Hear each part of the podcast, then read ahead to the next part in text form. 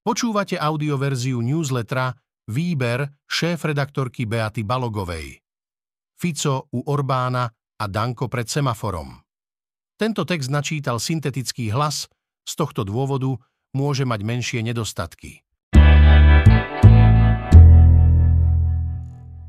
Milé čitateľky, milí čitatelia, vzťahy medzi Slovenskom a Maďarskom nikdy neboli také dobré ako teraz, lebo krajiny sa navzájom posilňujú aj v rámci Európskej únie, fyzicky, ekonomicky a tiež v energetickej bezpečnosti, povedal Viktor Orbán potom, ako prijal Roberta Fica v karmelitánskom kláštore, kde má svoje sídlo. Orbán povedal aj to, že záujmy Slovenska a Maďarska sa na 99% zhodujú a pre obe krajiny je dôležitá suverenita. Orbánové noviny poznamenali, že Fico si už v rámci svojej kampane osvojil niektoré Orbánové názory. Tiež napísali, že Fico na hektickom Slovensku túži po politickej stabilite, aká panuje v Maďarsku. V tých pár vetách je vlastne všetko. Robert Fico žiadnym spôsobom neprispel ku kvalite života etnických Maďarov na Slovensku. Nezmenil sa ani jeho vzťah k menšinám, neprihovára sa im vo svojich prejavoch, nemá pre ne pozitívne odkazy, Možno sa pozerali z balkóna na parlament a Dunaj ako dvaja vládcovia regiónu.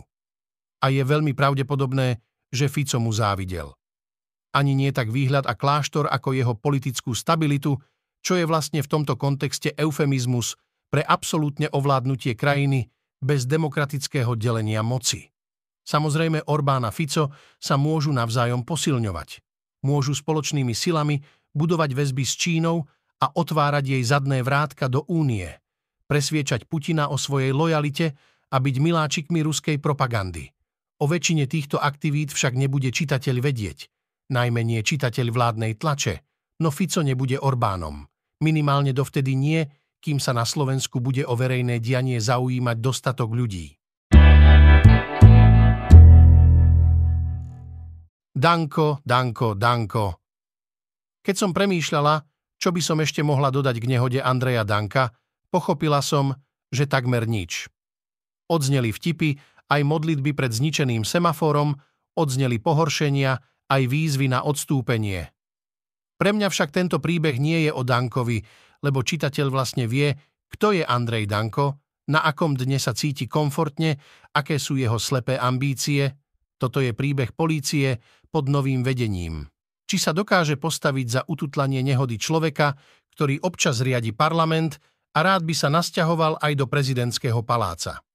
Tak ako kolega Peter Kováč napísal, po autonehode dal predseda SNS Andrej Danko návod, ako sa môžu podnapití vodiči vyhnúť ročnému väzeniu. Hrozí im podľa trestného zákona, ak sa po nehode odmietnú podrobiť testu na alkohol či iné návykové látky. Semafor prežil? Kolega Matúš Burčík prešiel autom trasu, na ktorej sa Andrej Danko zrazil so semaforom. Z informácií polície vyplývalo, že nehoda sa stala po 11. v noci. Trasu od Dankovho domu po kryžovatku Repašského Saratovská prešiel dva razy za sebou. Pred jazdou nepožil žiadne alkoholické nápoje a snažil sa dodržať všetky predpisy. Kryžovatkou prešiel v oboch prípadoch bez najmenších komplikácií. Tak asi problém nebude v tej kryžovatke. 8. Kolega Peter Tkačenko si všimol ďalšiu dôležitú vec, že Danko nám možno úplne nechtiac prezradil, že bez cudzej pomoci zarobil vo svojich firmách pred vstupom do politiky 8 miliónov eur. Peter si položil v tejto súvislosti dôležitú otázku.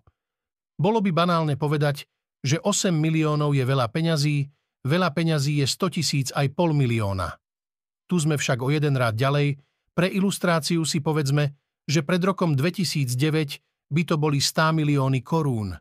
Za taký relatívne krátky čas na Slovensku ich dokáže legálne zarobiť od oka niekoľko desiatok tisíc ľudí, konkrétne v advokácii a zda desiatok. A tí zvyčajne vynikajú nejakými osobitnými schopnosťami, ako sa medzi nich dostal práve Danko?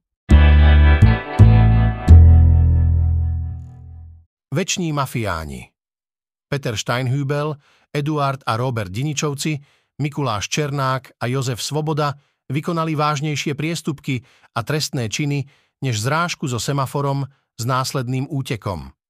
Aj keď sú títo mafiáni mŕtvi, stopy po nich ostali doteraz.